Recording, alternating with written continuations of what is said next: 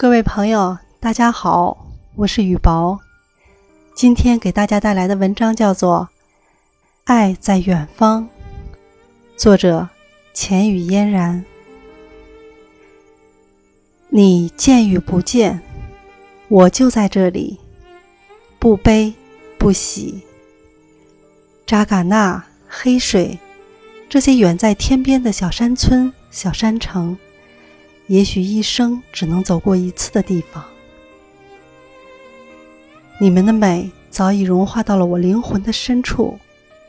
在一个干干净净的清晨，背起行囊，打开喜欢的音乐，带着你一个个暖心的叮咛，沿着这木质栈道慢慢的拾级而上，任微风轻拂，吹散一身的疲惫。那一刻。这童话般的画面就这样简简单单的被记忆永久性的收藏。请记住，为了完成和你的相约，历尽艰辛，克服各种困难，瞬间与你一见时，我曾为你流下了激动的泪水。爱上旅行的女人才是最美最棒的，她们热爱生活。尽量让生命绽放出色彩斑斓的艺术之美。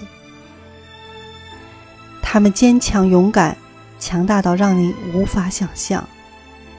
他们温柔体贴，也会风情万种。这一切都是源于他们爱上旅行。在他们眼里，善于发现生活里的各种美好。更为难能可贵的是。他们的自强自立，努力活成自己的风景。